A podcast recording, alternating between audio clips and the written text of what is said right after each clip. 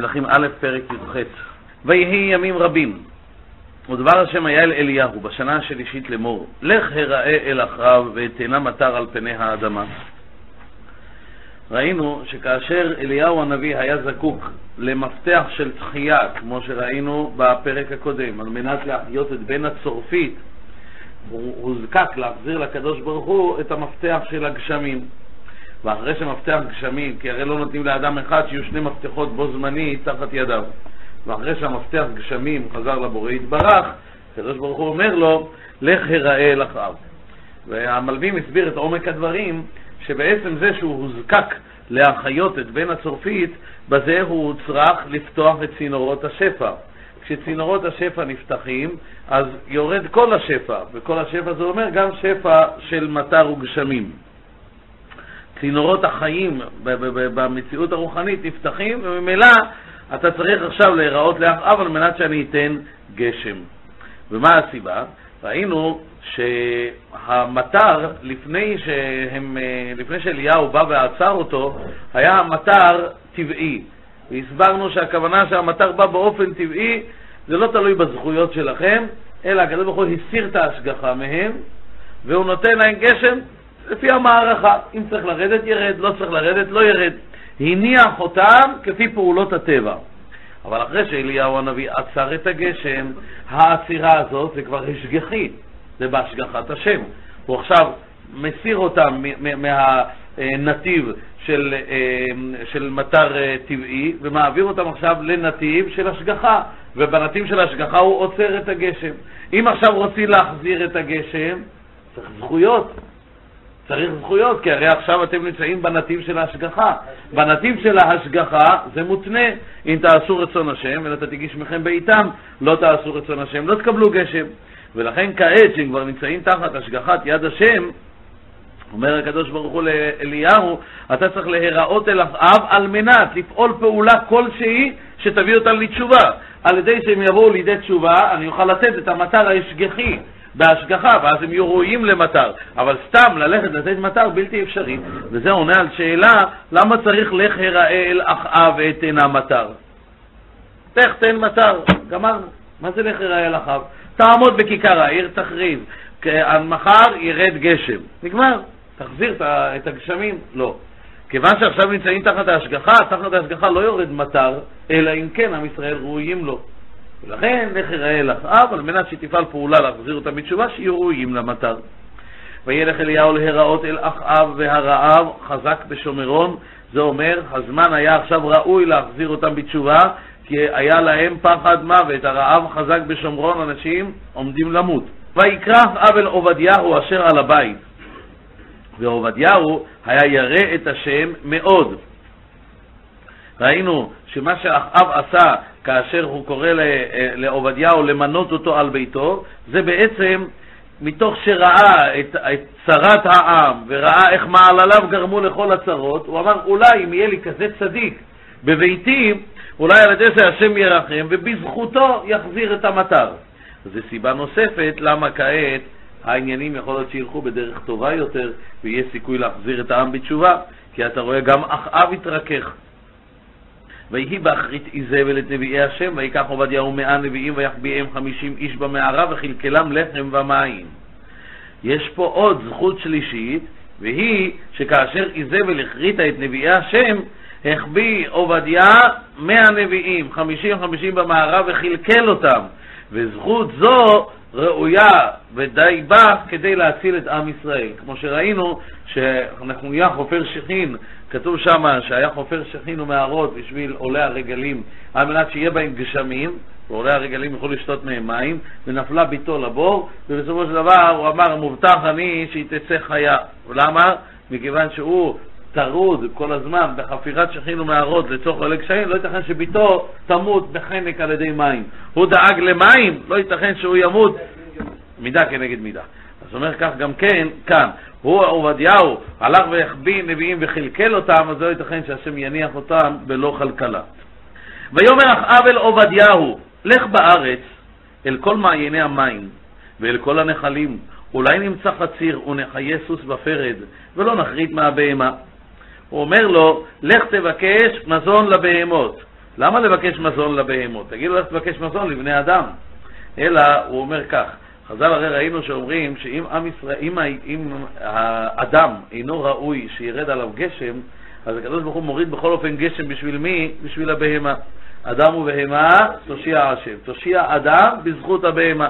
כמו המעשה שם שהיה עם אה, אה, מלך אה, קסיה, שהלך, כן, שהגיע אלכסנדר מוקדון למלך קסיה, והוא אמר לו, התארח אצלו, ואמר לו, רוצה לראות איך הם עושים משפט. מלך קסיה עשה משפט, שני אנשים באו לדין, אחד אמר, מצאתי, קניתי שדה, מצאתי בה מטמון. והשני אמר, מכרתי לו שדה והוא מצא במטמון. אוקיי, אז מה הוויכוח? ההוא שאומר קניתי, קניתי שדה, לא קניתי מטמון. ההוא שאומר מכרתי, אומר מכרתי שדה קומפלט, עם כל מה שיש בה, רום ותחת קנה. הכל, מה שיש למעלה, מה שיש למטה, הכל מכרתי. ויכוח, מה עושים? המלך שומע את שני הצדדים, אומר לו, תשמע, לך יש בן, כן, לך יש בת, אולי תפגישו אותם, אולי יצא מזה משהו, תנו להם את הרכוש, את הנדוניה, וזה יהיה לשניכם בעצם, שניכם תענו מזה. כך באמת עשו, והתחתנו ביניהם, ושב השלום והשקט ישרור במעונם. ראה את זה אלכסנדר מוקדום, נדהם. עכשיו, מה אתה כל כך נדהם? מה לא דנתי כהוגן? אמר לו, איך אצלכם היו דנים? אמר לו אלכסנדר מוקדום, אצלנו לוקחים שני אנשים, הורגים אותם, ואת הכסף מכניסים למלכות. אמר לו מלך קציה, תגיד לי, השמש זורחת אצלכם? אמר לו, כן. אמר לו, תגיד, יש אצלכם בעלי חיים? אמר לו, כן. אמר לו, אז אם ככה דע לך שהשמש זורחת בשביל בעלי החיים, לא בשבילכם. אתם לא הייתם רואים שהשמש תזרח בכלל בשבילכם. זאת אומרת, אנחנו מבינים שאם יש חיות בעולם ואדם לא ראוי, אז זה בשביל הבעלי חיים. אדם ובהמה, תושיע השם. פעם מספרים שנכנס לבית כנסת איזשהו אדם אה, שהיה בעל ממון, אבל היה אדם גס, בהמי, חומרי, גשמי, אה, וגם מחוצף קצת, והגבאי, כשרצה ככה קצת למצוא חן בעיניו, הלך להושיב אותו במזרח ליד הרב. כן, במקום מכובד.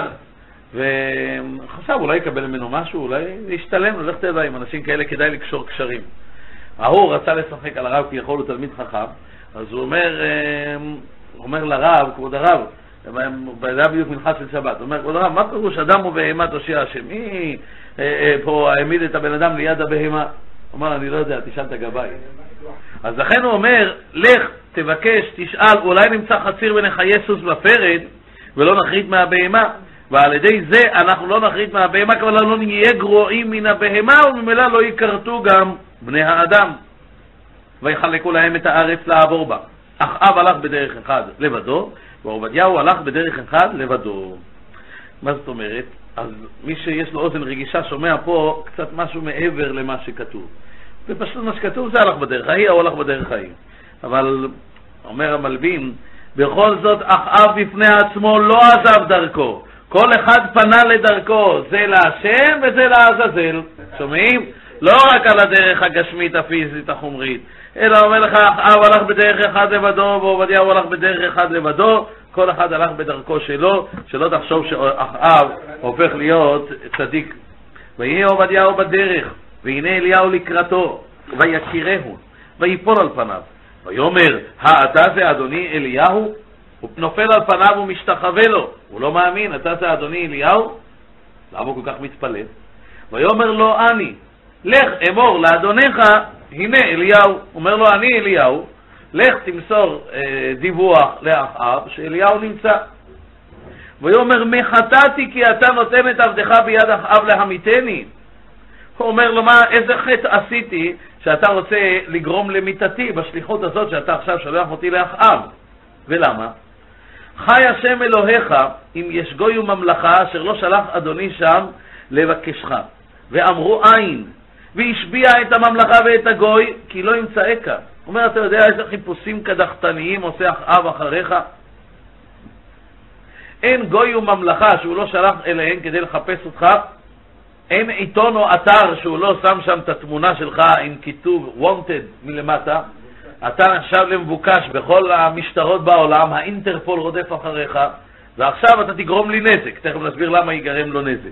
הרד"ק אומר, אל תדייק מכאן שאחאב מלך בכיפה. היו כאלה שרצו לומר שאחאב משל בכיפה. מה פירוש משל בכיפה? היה לו שלטון על כל העולם. והראיה, שהוא אומר, אם יש גוי וממלכה אשר לא שלח אדוני שנבקשך, ואמרו, האם השביע את הממלכה? אתה יכול להשביע את סוריה? מה לך ולהם? אין לך שלטון עליהם, אבל אם יש לך שלטון עליהם, אז אתה יכול להשביע את כל הגויים והממלכות, והם כפופים לך.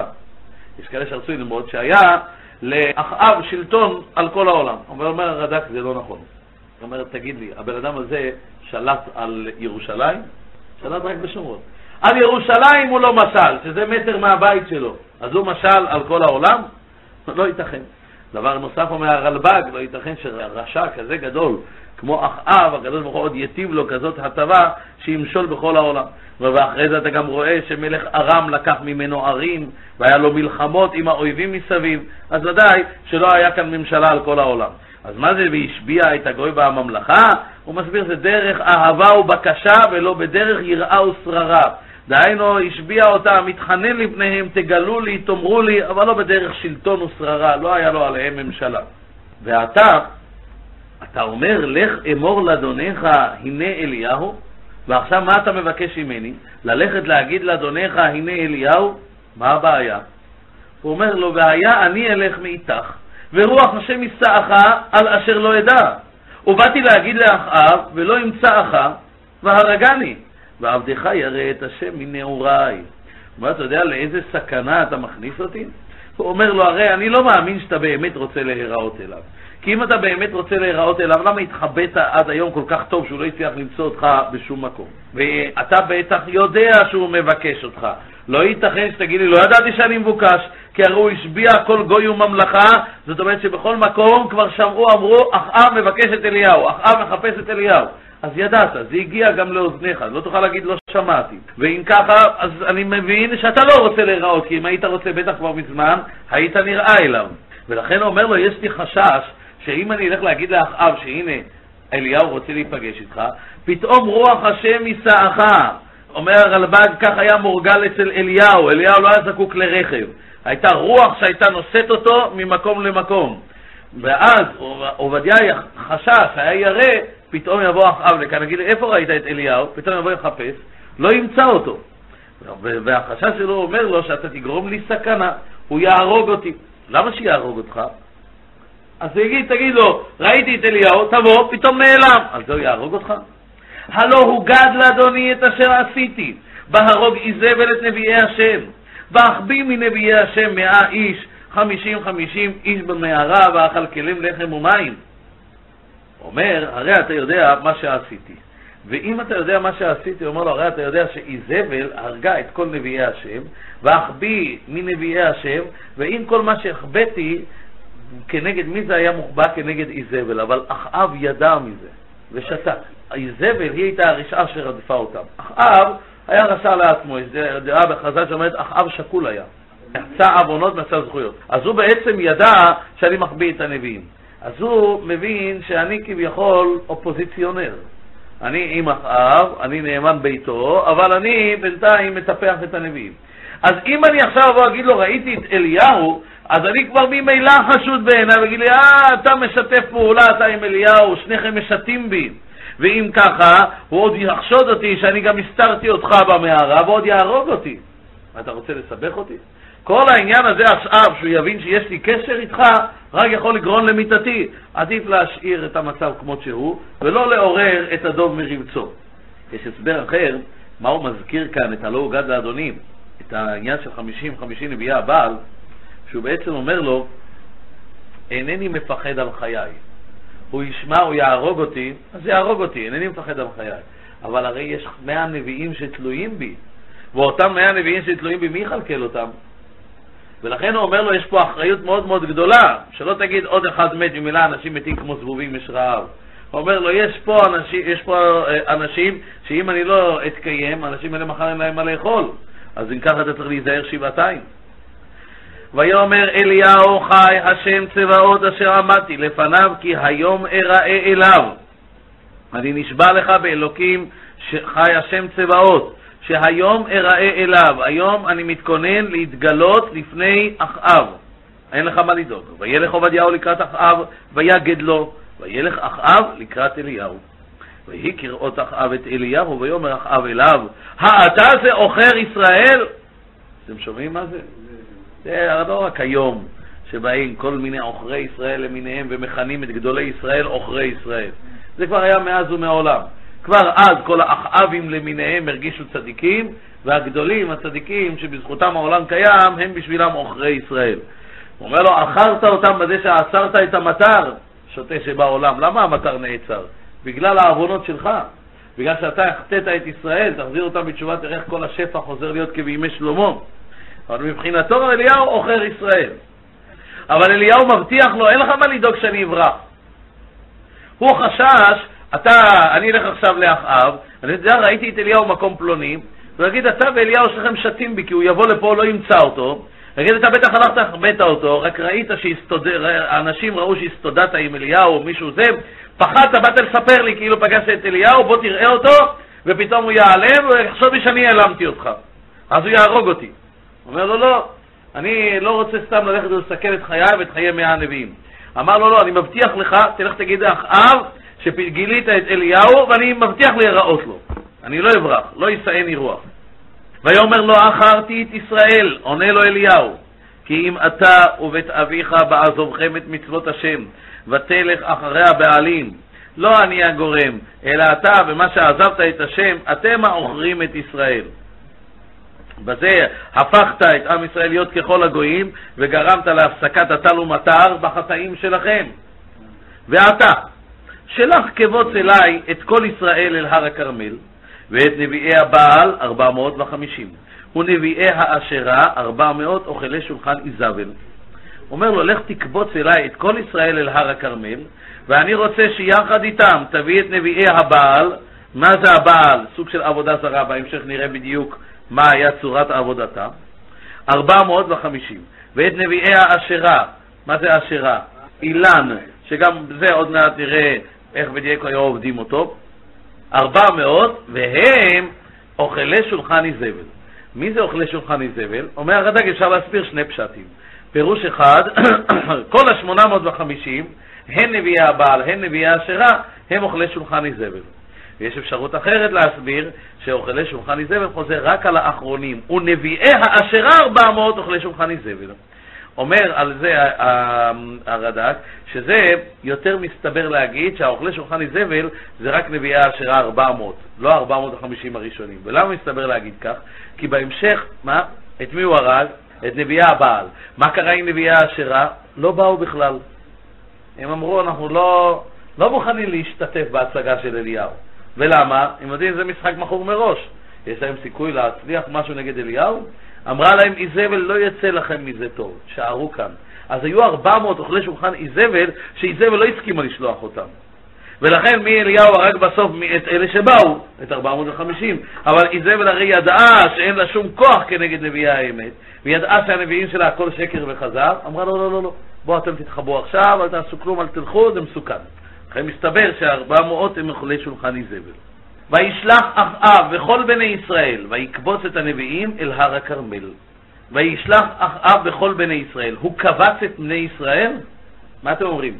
הוא קיבץ את בני ישראל? שלח אליהם. את הנביאים הוא קיבץ, אבל את בני ישראל הוא לא קיבץ. למה? הנביאים לא רצו לבוא, גם הם יודעים שהכל אצלם, הכל שקר וכזב. אבל ויקבוץ, אמר להם רבותיי, צו שמונה, כולם מתייצבים, אוי ואבוי לכם מי לא מגיע. אין ברירה, חייבים להגיע. אבל כלל ישראל לא היו צריכים לקבוץ אותם. כשהם שמעו שפה עומד להיות משהו מאוד מעניין ואליהו עומד לעשות מבחן מי האמת, נביאי הבעל או נביאי האשרה, כולם שמחו. ולכן כולם הלכו מעצמם, צריך להיות מעניין, צריך להיות אקשן, הם מגיעים, אבל נביאי הבעל לא רצו להגיע, היה צריך לקבץ אותם בכוח. שימו לב, דבר, דבר שמעניין כאן, כמה נביאי בעל והאשרה היו בכלל ישראל? 850. זאת אומרת שמדובר בסכום כמות שולית ביותר.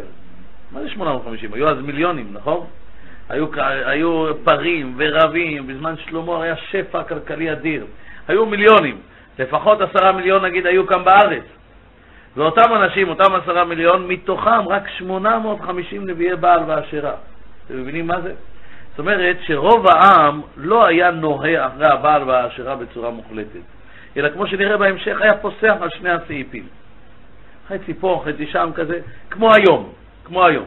רוב העם לא נוהג, כמה שדרנים יש? אולי 850 נביאי בעל ואשרה.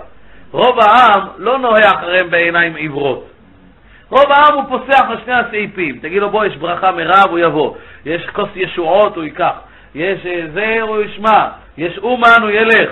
תגיד לו מצד שני, בוא, יש סרט כזה, יש סדרה כזאת, יש זה, יש משחק אה, גורלי, הוא ילך. הוא פוסח על שני הסעיפים, זה רוב העם.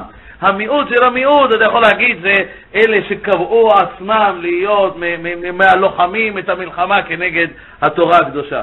אולי 850 יש אנשי תקשורת מרכזיים שהם מעצבי, מעצבי דעת הקהל.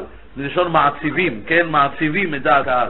אבל כל השאר הם בגדר פוסחים על שני הסעיפים. אבל מכאן רואים שלנסוח על שני הסעיפים יכול לגרום לצרות גדולות. נעצר המטר במשך שלוש שנים, על מה? על העניין הזה שלא היה להם ברור מיהו האלוקים. ויגש אליהו אל כל העם ויאמר, עד מתי אתם פוסחים על שתי הסעיפים? אם השם הוא האלוהים, לכו אחריו, ואם הבעל הוא האלוהים, ואם הבעל, פה הוא לא אומר הוא האלוהים, כי אין צד כזה. אין צד שהבעל הוא האלוהים. לכן הוא אומר, אם השם הוא האלוהים, לכו אחריו, ואם הבעל, לכו אחריו. ולא ענו העם אותו דבר. לא ענו לו שום דבר. למעשה, העם האמינו גם בזה וגם בזה, כמו שאנחנו רואים לכל אורך ההיסטוריה. הם האמינו גם באלוקים, והאמינו גם בבעל. והיה להם יתרון שהבעל מתיר להם מה שהאלוהים לא מרשה להם, אז הבעל מתיר להם. זה כל מיני דברים שהתורה מגבילה את הבן אדם, אבל הבעל מתיר להם. אז הם האמינו גם בזה וגם בזה. אני אמרתי, אפשר לראות את זה בפסוק בדרך רמז. הוא אומר להם, אם השם אלוהים, לכו אחריו, ואם הבעל, לכו אחריו, ולא ענו העם, העם לא, לא ענו, הם התביישו להגיד לו אותו דבר. מבחינתנו הם אותו דבר. בדרך סחוט, כן? זה לא פשט בפסוק. ולא ענו העם אותו דבר. הם רצו להגיד לו, הם אותו דבר אצלנו. אבל פשט, פשט הפסוק זה לא ענו לו כלום. מה הפירוש על מתי אתם פוסחים על שני הסעיפים? מה זה סעיפים? סעיפים, אומר רש"י, זה מחשבות, כמו סעיפים שנאתי, כמו אילן שמסתעף, נכון? אז כך גם כן, המחשבות הן בלב כמו סעיף האילן. בן אדם, המחשבות שלו הן מסתעפות. הן מסתעפות, מה זאת אומרת? אתה חושב עכשיו על אה, ראובן, החבר שלך. פתאום אתה, מראובן אתה ממשיך לעסק שלו. מהעסק שלו אתה נזכר בעובד שלו דוד, מהעובד של דוד אתה נזכר במשכנתה שלו, שמסכן, איך הוא נפל שם עם הבנייה. מהבנייה שם אתה נזכר בהוא מנכ"ל חציבה שזה, ובקיצור, הכל התחיל ממה? בכלל מחבר שלך שיש לו איזה עסק. כך בן אדם מסתכל, המחשבות הן מסתעפות. אדם מתחיל לחשוב על דבר אחד, ותבדוק איך פתאום הגעת לעניין אחר לגמרי. לא, ראיתי פה את המילה הזאת ונזכרתי בזה שזה עורר אסוציאציה כזאת וזה... זה נקרא סעיפים. זה נקרא סעיפים מחשבות שמסתעפות. הרד"ק אומר, מה זה עד מתי אתם פוסחים? הפיסח, איך הוא הולך? ראיתם פעם איך הפיסח הולך? קופץ מרגל לרגל, נכון? בן אדם רגיל הולך הליכה רגילה, אבל פיסח הולך, נופל על הרגל הזאת, אחרי זה על זאת, נופל על זאת, אחרי זה על זאת. אתם ככה פוסחים כפיסחים, נופלים מרגל אחת לרגל השנייה, פעם זה, פעם זה, פעם זה, פעם זה, לא יודעים להחליט למי ללכת. לא יודעים לברור בדעתכם מי האלוהים ומי הוא הבעל. אז הוא שואל, ואם תאמר, אומר הרד"ק, והלא הם נוטים אחרי הבעל ולא היו נוטים אחרי האלוהים, אז הוא אומר שיכול להיות מאוד שלפני כן היה להם נטייה חזקה יותר אל הבעל, אבל אחרי עצירת הגשמים זה עשה להם משהו. וכולם מתפרסם בכל מהדורות החדשות שאליהו עצר את הגשמים בגלל שאחאב כך אמר, והוא הוכיח לו בזה אליהו, שאם לא עושים רצון השם הקשיים נעצרים. פה זה כבר ריכך את לב העם, ולכן העם כבר לא היה כל כך ודאי בהליכה אחרי הבעל, אלא הוא, הוא עדיין אה, הבין שיש כוח אלוקי עליון.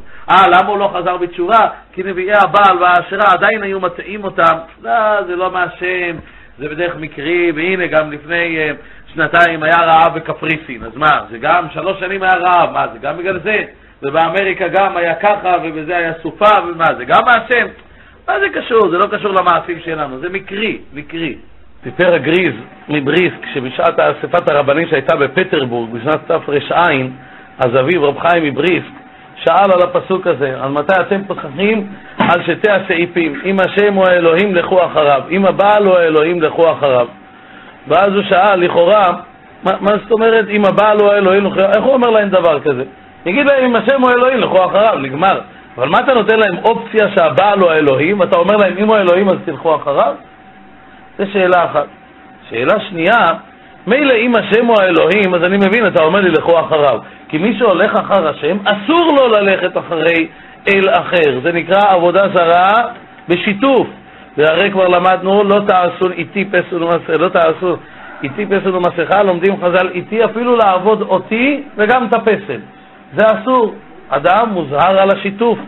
אבל, לכאורה, אם הבעל הוא האלוהים, מה אכפת לבעל שאני הולך ועובד גם את אלוהי? הרי מצד הבעל אין מניעה בזה. והרי למדנו מספר ערייך היו אלוהיך יהודה. זאת אומרת שבעצם הבעל בעבודה זרה, לא אכפת לה שתעבוד אותה בעוד אלוהויות. אין להם ניגוד לעובדי הבעל לעבוד אלוהויות אחרות. אז מה בא ואומר, ואם הבעל הוא האלוהים, לכו אחר, מה פתאום? הבעל הוא האלוהים, ואנחנו רוצים לעבוד אותו, ורוצים גם לעבוד את השם. מה, מה? אין מניעה. מצד, מצד שני עובד הבעל, אין מניעה. אז מה בעצם הוא בא ואומר להם, לכו אחריו ורק אחריו? מה, מה הוא רוצה לומר להם בזה? אומר רב חיים אה, מבריס, אליהו רצה ללמד אותם יסוד חשוב באמונה. הוא רצה בעצם לבוא ולומר להם, תדעו לכם שיש הבדל בין אמונה בהשם לבין קיום מצוות.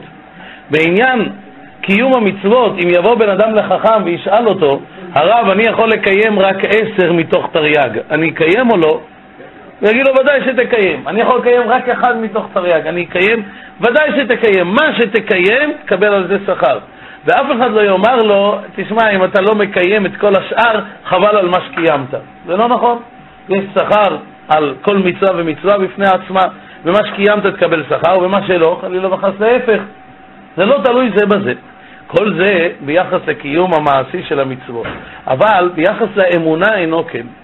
ביחס לאמונה בהשם, אם בן אדם יגיד אני מאמין בהשם חלקי, האם אני אגיד שזה שם אמונה ייקרא עליה? בשום אופן לא. אם בן אדם יגיד אני מאמין בהשם, אחד מעיקרי האמונה, שהשם אין לו גוף ולא ישיגו משיגי הגוף. אין לו גוף ואין לו דמות הגוף ולא ישיגו משיגי הגוף. אז בן אדם יגיד אני מאמין באמונה שלמה שהשם אין לו גוף, אבל אני חושב שיש לו דמות הגוף. אנחנו נגיד שהבן אדם הזה הוא מאמין חלקית, לא מאמין בכלום. הבן אדם יגיד, אני מאמין גם שאין לו גוף ואין לו דמות הגוף, אבל ישיגו משיגי הגוף. שייך לראות אותו, שייך להשיג אותו. אנחנו נגיד, הוא מאמין חלקית, אין דבר כזה, הוא כופר גמור. באמונה לא צריך להגיד חלק. אם יש את הכל, יש. אם אין את הכל, אין כלום. זה בעצם מה שהוא בא ואומר להם. אז מתי אתם פוסחים בשתי הסעיפים? הוא אומר להם, אתם חושבים שבעצם אולי גם בבעל יש איזשהו כוח. ואז אתם באים ואומרים, תשמע, אני לא כופר בהשם באופן מוחלט. הוא בא ואומר להם, תדעו לכם, אם הבעל הוא האלוהים, אם אתם מאמינים שבבעל יש איזשהו אל, איזשהו כוח, אז לכו אחריו. הוא לא בא להגיד להם, תלכו ותעבדו רק אותו. אלא הוא בא ואומר להם, תדעו לכם, זה כאילו אתם הולכים רק אחריו. שלא תחשוב, אני מאמין גם בזה וגם בזה. כי אם הבעל הוא האלוהים, אם אתה אוחז במשהו שהבעל יש לו איזה כוח, כאילו הלכת אחריו לגמרי. זה לא נחשב כאילו אתה גם את זה וגם... לא, זה כאילו לכו אחריו עד הסוף. ואין בעצם הבדל. אין בעצם הבדל אם אתה תאמין חלקית בבורא עולם וחלקית בבעל, או הכל בבעל.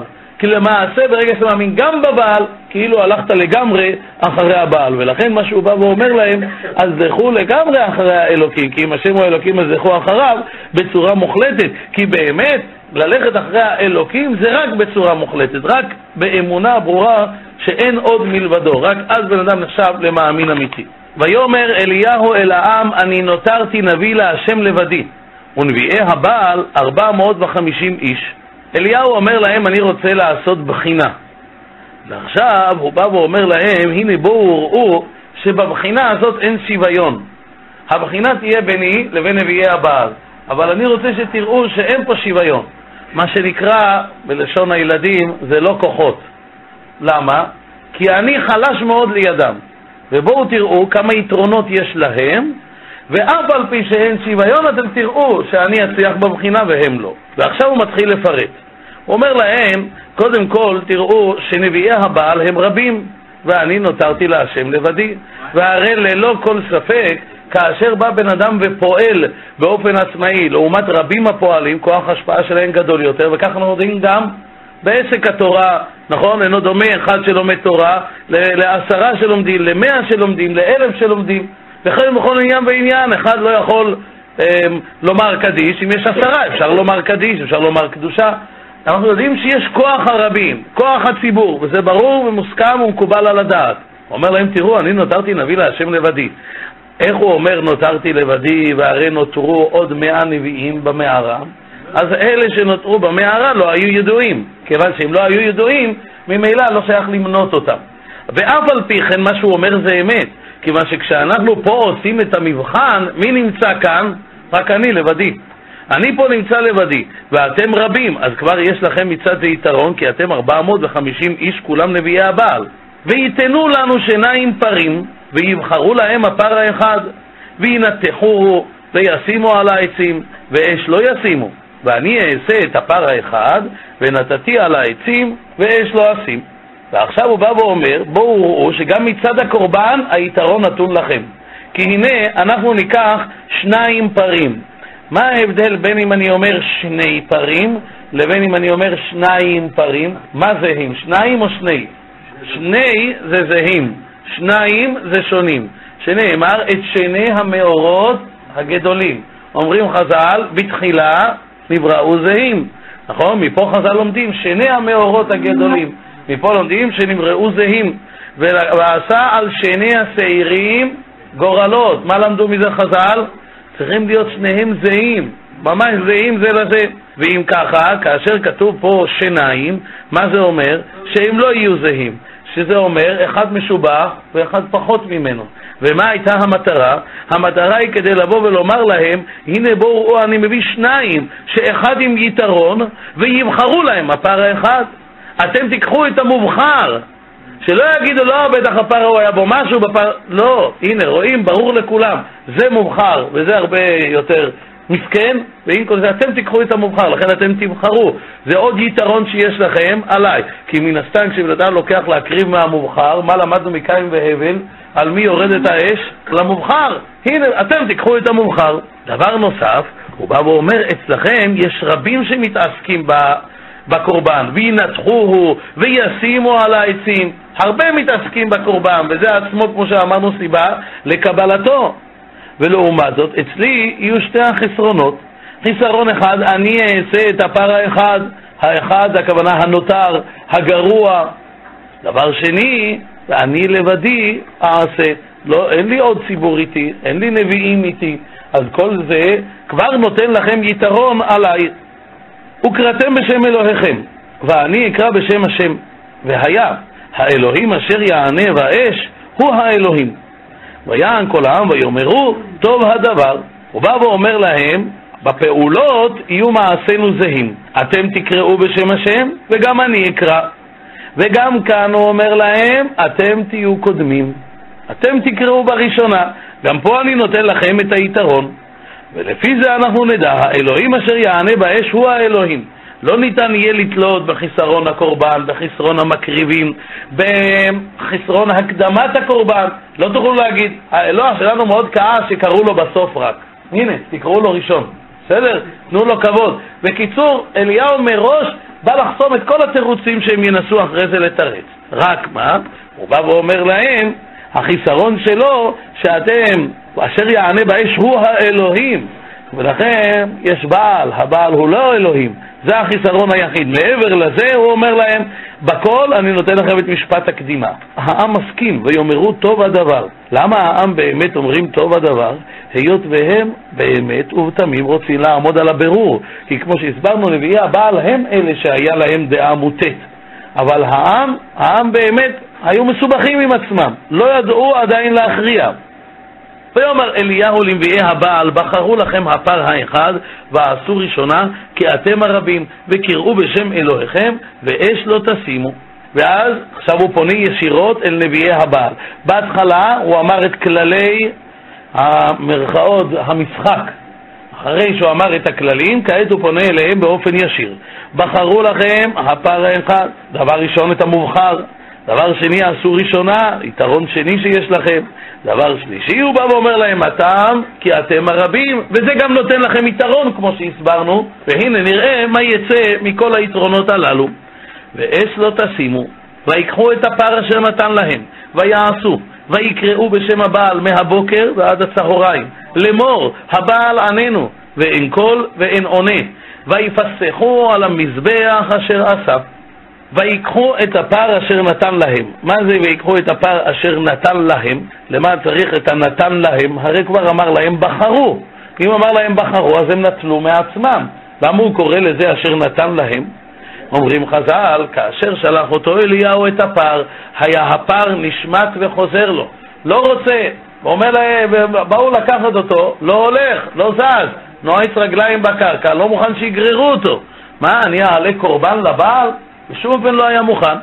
עד שבא אליהו ולחש באוזנו ואמר לו, תדע לך שגם על ידך יתקדש שם שמיים, שהרי כאשר כולם יראו שלא יורדת אש מן השמיים על פר הבעל ורק על הפר של אליהו, יתקדש בזה שם שמיים, אז גם על ידי השותפות שלך יתקדש שם שמיים. אבל איך תסביר דבר כזה לפר? לא הבין הפר, לא הסכים. ובסופו של דבר כתוב שהיה צריך לקחת אותו ולתת אותו להם. כבר הסברנו כמה פעמים בעבר את מה שהתוספות אומרים, ועוד מפרשים לא לטעות שהוא דיבר עם הפר עצמו. כי הפר אין לו דעת ולא תבונה, ולא שייך שהפר ידברו איתו והוא יבין משהו. אלא כל מקום שבו אנחנו רואים האנשה של דומם או של אה, חי, פירושו של דבר, האנשה, אין כוונה להפוך אותו לאנושי, פירושו של דבר שמדברים עם הכוח הרוחני שבו. שהרי על כל, על כל צמח וצמח ועל כל דבר כאן בעולם יש מלאך המכה בראשו ואומר לו גדל. אז אנחנו בעצם מדברים עם הכוח הרוחני שבו, עם השר שלו בשמיים. גם משה כתוב שהוא דיבר עם הים וביקש ממנו להיקרא, הוא לא דיבר עם המים, הוא דיבר עם שרו של ים. וגם עם נהר גיני, הוא לא דיבר עם הנהר עצמו, אלא הכוונה עם שרו של נהר, וכן הלאה. על זה הדרך, בכל מקום שנראה כדבר הזה, שנדע שזהו הביאור. ואז הם לוקחים את הפר שהוא נתן להם, ויעשו ויקראו בשם הבעל מהבוקר ועד הצהריים. והם צועקים, הבעל עננו. אני אמרתי פעם שיש כאלה נשים שעד היום הן עובדות הבעל. הן צועקות, הבעל עננו, הבעל עננו, כל הזמן. על כל פנים, הם מבקשים ואומרים, הבעל עננו ואין קול ואין עונה, ויפסחו על המזבח אשר עשה. אז כיוון שהפרים לא היו שווים כמו שאמרנו, היה אחד גרוע ואחד מובחר, והוא אמר להם בכרו, אז בעצם כביכול הוא כבר כיוון אותם את מה לקחת, נכון? אז לכן זה נקרא אשר נתן להם. ככה מלבי מסביר על פי הפשט. למה כתוב אשר נתן להם? הרי הוא אמר להם בכרו. אבל ברגע שאני נותן לך דבר משובח ופשוט, ואני אומר לך תבחר מה שאתה רוצה, כאילו נתתי לך את המשובח ביד. אז לכן הנביא קורא לזה אשר נתן להם. הגם שבעצם פה מדובר היה בבחירה. ואז הם קוראים עד הצהריים.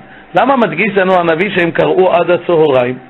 מי היה עבודת הבעל? כתוב בספרים שעבודת הבעל הייתה עבודת השמש. הם היו עובדי חמנים. היו הולכים ומשתחווים לשמש, ולכן כמו שכתוב בנביא, שאחוריהם מלאכה לשם ופניהם מזרחה.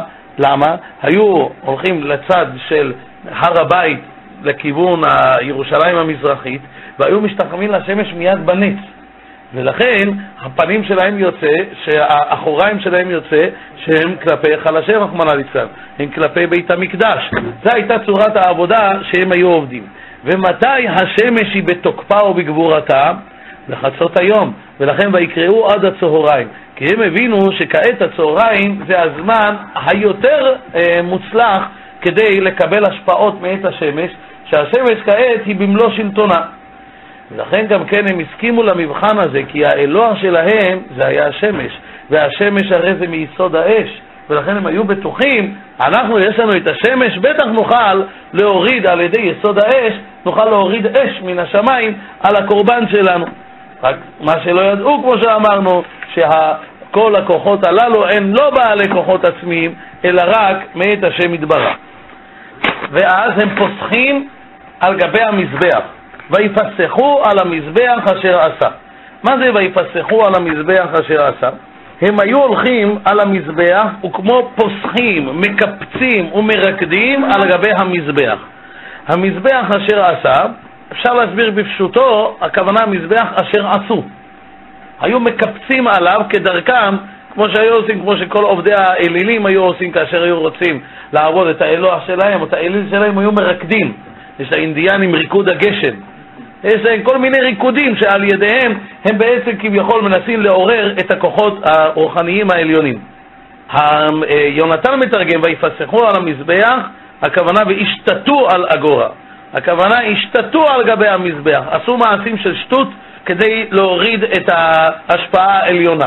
יש הסבר נוסף שהם עשו את עצמם כמו פסחים וכואבים, כמו אדם פיסח שצולע כזה בכאב, אז לא יפסחו על המזבח.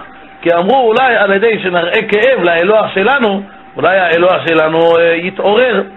יש עוד הסבר, ויפסחו הכוונה כמי שהולך הלוך ושוב. זה הכוונה ויפסחו, כמו קופץ מכאן לשם ומשם לכאן. המלבי מסביר שכאשר הם התחילו לבנות מזבח, בו זמנית מתחיל גם אליהו לבנות את המזבח להשם. כדי להתכונן לקראת הזמן שהוא צריך להוריד את ההשפעה מאת השם יתברך. והן, כאשר הם רואים שהם לא מצליחים להוריד אש מן השמיים, אומרים, אה, אתם יודעים מה גורם? זה אליהו עם המזבח שלו. זה המזבח של אליהו מיירט כל הטבה שהאלוה שלנו רוצה לתת. האלוה שלנו רוצה לתת השפעות, הוא רואה פה את המזבח של אליהו, זה מרגיז אותו. מה פתאום פה שמים לו קונקורנטים ומתחרים וזה, לא מתאים לו. ולכן מה הם עשו? הלכו לפסח את המזבח אשר עשה, לכן עשה אומר המלבין, לפי דברי המלבין, זה יותר מתלבש על לשון הפסוק עשה בלשון יחיד. כי אם מדובר על המזבח שהם עשו, היה צריך להגיד אשר עשו. מה זה אשר עשה? זה חוזר על אליהו. הם באו להרוס ולבטל את המזבח שאליהו עשה. והאמת, מה שהמלבים אומר, מתאים גם להמשך הכתובים ולעמוד על זה בהמשך. ויהי בצהריים, ויהתל בהם אליהו, ויאמר קראו בקול גדול, כי אלוהים הוא, כי שיח וכי סיג לו, וכי דרך לו, אולי ישנו ויכעס. אומר להם תקראו בקול גדול כי אלוהים הוא, הרי אתם טוענים שהוא אלוה, כי שיח וכי סיג לו. ייתכן שהוא עכשיו משוחח עם מישהו, ייתכן שהוא עכשיו מתעסק באיזושהי השגה רוחנית, או איזו מחשבה מיוחדת שיש לו כעת שהוא אה, עסוק בה. כי שיח וכיסיג לו, וכי דרך לו. אולי גם כן בדיוק עכשיו הוא חזר מאיזה דרך רחוקה, הוא לא בבית, הוא לא זמין. נסו להתקשר, יתקשר עם מאוחר יותר. אולי אז, אז לא לכולם היה פלאפונים, אז יכול להיות שבדיוק עכשיו הוא נמצא בדרך, או, אומר להם, יכול להיות אולי ישנו ויכעס, יכול להיות בדיוק האלוה שלכם היה עייף, עבד קשה בזמן האחרון, והלך לישון, אולי ישנו ויכעס. אז תבואו, תדברו בקול, תצעקו, תנסו לעורר אותו. וזה מה שחז"ל אומרים, כל ליצנותה אסירה, דבר מליצנותא דעבודה זרה. כל ליצנות אסורה חוץ לליצנות של העבודה זרה, שפה אדרבה משובחת היא. למה? כיוון שבעבודה זרה אנחנו צריכים בכל דרך לבטל אותה. ואם כוח הביטול של העבודה זרה יהיה על ידי התלוצצות עליה, גם זה כלי כשר כדי לבטל את העבודה זרה. ולכן הוא בא ועכשיו ומתלוצץ עליהם, צוחק עליהם, אומר להם בקול, תעשו בכוח, תעירו אותו. הוא לא שומע, אתם לא מספיק צועקים. כל זה גם כן היה כדי לרכך את לב העם. כי בעצם הוא לא דיבר עם הנביאים. הנביאים, אנחנו תכף נראה שהם לא היה להם תקנה, אבל הוא רוצה להראות לעם, הנה העם, תראו במי אתם מאמינים. תראו במי אתם בוטחים, זה מישהו שעכשיו בטח הלך להתפנות, יש שאומרים ש... וכי דרך לו, רש"י מסביר, הלך לבית הכיסא. בדיוק, היה לו צרכים, מה אתם רוצים? כנראה אכל הרבה בשבת, סובל מבעיות קיבה, הלך לשירותים, מה, תחכו, תמתינו לו קצת. אז זה היה כדי להגיד לעם, תראו באיזה הבל אתם מאמינים, תראו באיזה אמונה שאין בה ממש. ויקראו בקול גדול, ויתגודדו כמשפטם בחרבות וברמחים עד שפוך דם עליהם. והם באמת מקבלים את העצות של אליהו. אולי הוא לא שומע, אולי הוא בדרך, אולי הוא רחוק, קוראים בקול גדול, צעקות. אם הוא ישן, שיתעורר, וגם לא יסתפקו בזה, עוד ויתגודדו כמשפטם בחרבות וברמחים עד שיפוך דם עליהם. דרכם היה שכאשר הם היו קוראים לאלוהיהם, הם היו מתגודדים. זה מה שכתוב לא תתגודדו, הכוונה שאדם אסור לדקור את עצמו ולשרוט את עצמו כחלק בעבודת השם. זה היה דרך העבודה של עובדי העבודה זרה. היו מתגודדים ודוקרים עצמם בחרבות וברמחים. וחלק מן העניין הזה היה כדי שהאלוה שלהם אולי יראה בצערם ועל ידי זה יחליט לענות להם. יראה כמה מתייסרים עובדיו. ויהי כעבור הצהריים, ויתנבאו עד לעלות המנחה, ואין קול ואין עונה ואין קשב. והנה כאשר עבר צהריים ויתנבאו, מה זה ויתנבאו? לשון דיבור, ניב שפתיים. המשיכו ודיברו, דברי היתולים כפי מנהגם, כמו שאומר התרגום, והשתתיעו, נשתתו, עד לעלות המנחה, זמן של קורבן מנחת הערב, כתבית של בין הערביים, ואין קול ואין עונה ואין קשב. למה באמת עד עלות המנחה? המלבי מסביר שהרי מתי השמש בתוקפה אמרנו? בחצות היום. ולאחר מכן מה קורה? מתחילה ירידה ודעיכה.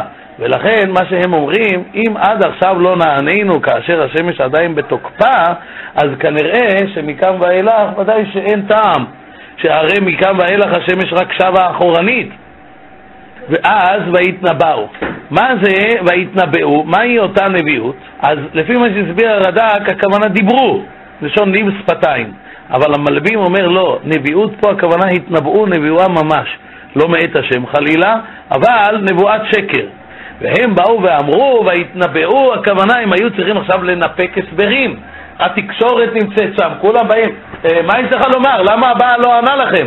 אז אין כל אחד אומר, הבעל מסר לנו בנבואה שהוא מאוד כועס על אה, עובדיו. למה? כי בחג האחרון הם לא הביאו מספיק קורבנות. אה, קיצור, כל אחד נתן איזשהו טעם ואיזשהו הסבר למה הבעל כועס על עובדיו, ולכן כביכול לא נתן את השפעתו. ואין קול ואין קשב. מה זה ואין קול? אין קול פירושו של דבר, לא נשמע שום קול שיענה אותם משמיים. ואין קשב, אין מישהו מהעם שהקשיב לדברי ההבל והשטות שהם הביאו כתירוצים, אף אחד לא הקשיב לזה. דהיינו, העם לא קנה את התירוצים שלהם. חז"ל אומרים בילקוט שנביאי הבעל עשו את המזבח שלהם חלול, והם שמה הטמינו את חיאל בית האלי. חיאל בית האלי, הוא היה אמור להיות שמה מה שנקרא גיבוי לשעת חירום. במקרה והבעל יחליט לא להוריד לנו אש, אז חיאל בית האלי נמצא שם עם uh, כמה מצתים, uh, ככה מסוג משובח, וכמה חומרי בעירה, והוא כבר ידאג לסדר את העניינים. אבל חז"ל אומרים שהקדוש ברוך הוא זימן נחש שהקיש את חיאל בית האלי, ועל ידי זה בסופו של דבר נסתרה מזימתם. זה מה שכתוב שם למעלה, בפסוק כ"ב, כתוב ויעשו את המזבח. מה, מה, מהי אותה עשייה? על איזה עשייה מדובר? מה היה מיוחד באותה עשייה? העשייה שלהם הייתה לעשות אותו חלול, כדי שיהיה בו הכנה שיוכל חיאל בית האלי להסתתר בתוכו. וזה גם כן מה שרמוז כאן, אין קול ואין עונה ואין קשב. מה זה אין קשב? חייל בית האלי, צועקים לו, היי, הלו, עכשיו אתה צריך להיכנס לפעולה. בן אדם אין קשב, לא, לא מגיב. יש אומרים זה קשור גם כן למה שכתוב, אולי ישן הוא ויקץ. הכוונה, תצעקו, אולי, אולי חייל נרדם, תצעקו לו, אולי ישן הוא ויקץ, תצעקו לו בקול. מה, הוא לא שכח את מה שהוא צריך לעשות? אליהו ודאי ידע, אליהו יודע הכל, אליהו היה נביא השם. אומר הגאון מווילנה, יש פסוק בספר עמוס, בפסוק נאמר, ואם יחבאו בראש הכרמל, משם אחפש ולקחתים. ואם יסתתרו מנגד עיניי בקרקע הים, משם אצווה את הנחש ונשכם. זה פסוק בספר עמוס שנכתב שנים רבות לאחר מכן. אומר הגאון מווילנה, הפסוק הזה מרמז על מה שהיה אצלנו עם חיאל בית האלי, וזה מה שהוא אומר. אם יחבאו בראש הכרמל, אם יהיה מחבואו בראש הכרמל, שם, איפה היה הניסיון של אליהו? בהר הכרמל. אם הוא יתחבא שם, מתחת למזבח, בראש הכרמל, משם אחפש ולקחתים. ואם יסתתרו מנגד עיניי בקרקע הים, יתחבא במחילות עפר, כמו שכתוב בחז"ל, שהוא עשה מחילה, למטה, מחילת עפר, מתחת למזרח, משם הוא נכנס. אם הוא יסתתר במחילת עפר, איפה שזה כבר מגיע, הים כביכול נמצא תחתון, מתחת לעולם. אז כביכול מלמטה, דרך הים הוא יבוא, יסתתר במחילת עפר, על זה הוא אומר, משם אצווה את הנחש ונשכם. משם אני אצווה, אשלח נחש כדי שיסח אותו. זה פסוק שלא נאמר בקשר אלינו, אבל הוא בא לרמז על המעשה שקרה אצלנו באליהו ואחיאל בית האלי. ויאמר אליהו לכל העם, גשו אליי, ויגשו כל העם אליו, וירפא את מזבח השם ההרוס. אליהו אומר לכל העם גשו אליי. למה צריך להיות גשו אליי? כיוון שהוא רוצה שלכולם יתברר שאין פה איזושהי הערמה.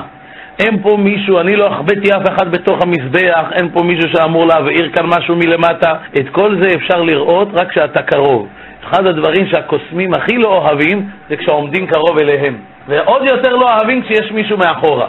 ידעו, כולם לעבור קדימה ולהתרחק. אם אני רוצה לעשות רמאות, לא טוב להשתה לידי. אבל אם אני עושה את האמת, אומר להם גישו. אני רוצה שכולם ייגשו, שכולם יהיו קרובים, כדי שיהיה ברור לכולם שאין כאן שום תחבולה. גשו אליי, ויגשו כל העם אליו. ואז כולם ניגשים אליו, ואז וירפא את מזבח השם ההרוס. מה זה וירפא את מזבח השם מהרוס? לפי המלבים שהסברנו לעיל, אין פה בכלל שאלה. זה ממש מתאים ככפפה ליד. הרי הסברנו שעובדי הבעל ראו את המזבח של אליהו ויפסחו על המזבח אשר עשה. מה הסברנו? הרסו אותו, כי הם הבינו שהמזבח הזה גורם להם לבעיות קליטה, לאלוה שלהם, נכון? ולכן הלכו והרסו אותו.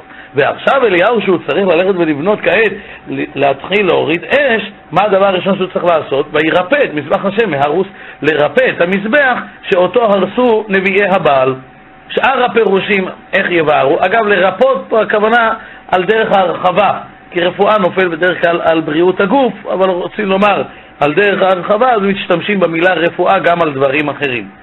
מה שאר המבארים המפרשים יסבירו? רש"י מסביר וירפא את מזבח השם ההרוס, אומר רש"י, הוא בנה מזבח והוא הזכיר לישראל שמזבח יהיה שגור בפיהם, כיוון שעד היום היה המזבח הרוס מהם. זה הכוונה וירפא את מזבח השם ההרוס. במילים פשוטות הוא בנה מזבח חדש. למה הוא קורא לו הרוס? כיוון שבלבבי משכן אבנה. המשכן, המזבח צריך להיות בליבו של האדם. וכיוון שהמזבח והמשכן וכל ענייני העבודה שהם רחקו מכם, הרי הם כפגומים אצלכם, כהרוסים. היה צריך עוד פעם לבנות את זה מחדש. על זה מדברים, לרפא את מזבח השם ההרוס שבליבם. אומר רש"י זה פשוטו. מדרשו, כתוב על שאול כאשר הוא שב ממלחמת עמלק, מה כתוב שם? והנה שאול, בא שאול לכרמלה, והנה מציב לו יד. מה זה מציב לו יד? אומרים חז"ל, כמה ביאורים למדנו שם, מי, ש... מי שרוצה יעיין בשמואל א', פרק ט"ו, פסוק י"ב, שם הסברנו כמה ביאורים. אחד הביאורים, מה זה מציב לו יד? הציב לו מזבח, בנה שם מזבח להודות להשם. כשבאו מלכי ישראל שהם היו עובדי עבודה זרה, הם הרסו את כל המזבחות והבמות שהיו לפניהם לעבודת השם, וביניהם הרסו גם את המזבח הזה, את מזבח שאול. ולכן כעת בא אליהו ומרפא את מזבחו של שאול ההרוס. אז לפי הביאור הזה, ההרוס חוזר על מה שהרסו המלכים מקדמת דנא. אגב, אין פה סתירה, יכול להיות גם זה וגם זה נכון. אליהו התחיל לבנות אותו, הם, נביאי הבעל, ראו את זה, זה הפריע להם, הלכו והרסו אותו, ואליהו שוב פעם חוזר ובונה אותו מחדש. ויקח אליהו שתים עשרה אבנים כמספר שבטי בני יעקב, אשר היה דבר השם אליו לאמור, ישראל יהיה שמך. אליהו כעת לוקח 12 אבנים. למה גם פה נקודה זאת חשובה להדגשה איך הוא ריפא? אמרת ריפא את המזבח, זה מספיק. למה הוא מדגיש את העניין של ה-12 אבנים? ולמה הוא מדגיש כנגד מי אותם 12 אבנים? אז הוא בא ואומר לך, זה היו 12 אבנים שלא תטעה שאליהו עשה את זה כדי להוריד שפע ממה? מי"ב הכוכבים והמזלות, כדרך עובדי עבודה זרה. כי 12 תמיד סימל אצלהם את הכוכבים והמזלות שממנו יורד השפע. בא ואומר לך, לא, הוא לקח 12 אבנים כנגד, כנגד 12 שבטי ישראל, ולכן הוא אומר לך מהי הסיבה, מה היו הגורים, כנגד 12 שבטי ישראל, וזה אשר היה דבר השם אליו לאמור ישראל יהיה שמך. אשר היה דבר השם אליו, שהשם אמר לו ישראל יהיה שמך. ישראל, איזה לשון זה? שררה. הכוכבים הם בעצם סוררים על מי? על הגויים. אשר חלק להם, כמו שהסברנו, שהכוכבים שולטים עליהם. הם הכוחות שמהם מושפעים הגויים. אבל אתה לא כהם, לא, כמו, לא כמותם חלק לך השם, אלא השם חבל נחלתו. וזה איפה רמוז בשם ישראל? ישראל זה לשון שררה. מה זה שררה? אתם מעל הכוכבים. לא הכוכבים מעליכם. אז ממילא כשאליהו עושה 12, זה לא כנגד 12 הכוכבים, אלא כנגד שבטי ישראל. וזה מה שהוא מדגיש, לאמור ישראל יהיה שמך, כי הרי אנחנו, יש לנו שררה, ישראל יהיה שמך, אנחנו מעל הכוכבים. אז אליהו ילך ויעשה כנגד מה? כנגד הכוכבים? חז"ל דורשים שיעקב אבינו, כאשר הוא בנה מזבח, כתוב שנגלתה עליו השכינה בבית אל, ובאותו יום השם אמר לו, ישראל יהיה שמך. ואז הוא אמר לו, גוי וקהל גויים יהיה ממכה. מה זה גוי וקהל גויים? אומר, אומר המדרש, אמר לו השם, עתידים בניך להיקהל כשאר עמים, ולבנות מזבח להקטיר עליו בשעת איסור הבמות, ואני מתרצה בדבר. רמז לו השם במזבח ההוא, שעתיד להיות מזבח אחר. ויהיה שם קהל גויים, יתרכזו לשם כל העם. ואומר לו השם, ואני מתרצה בדבר. למה?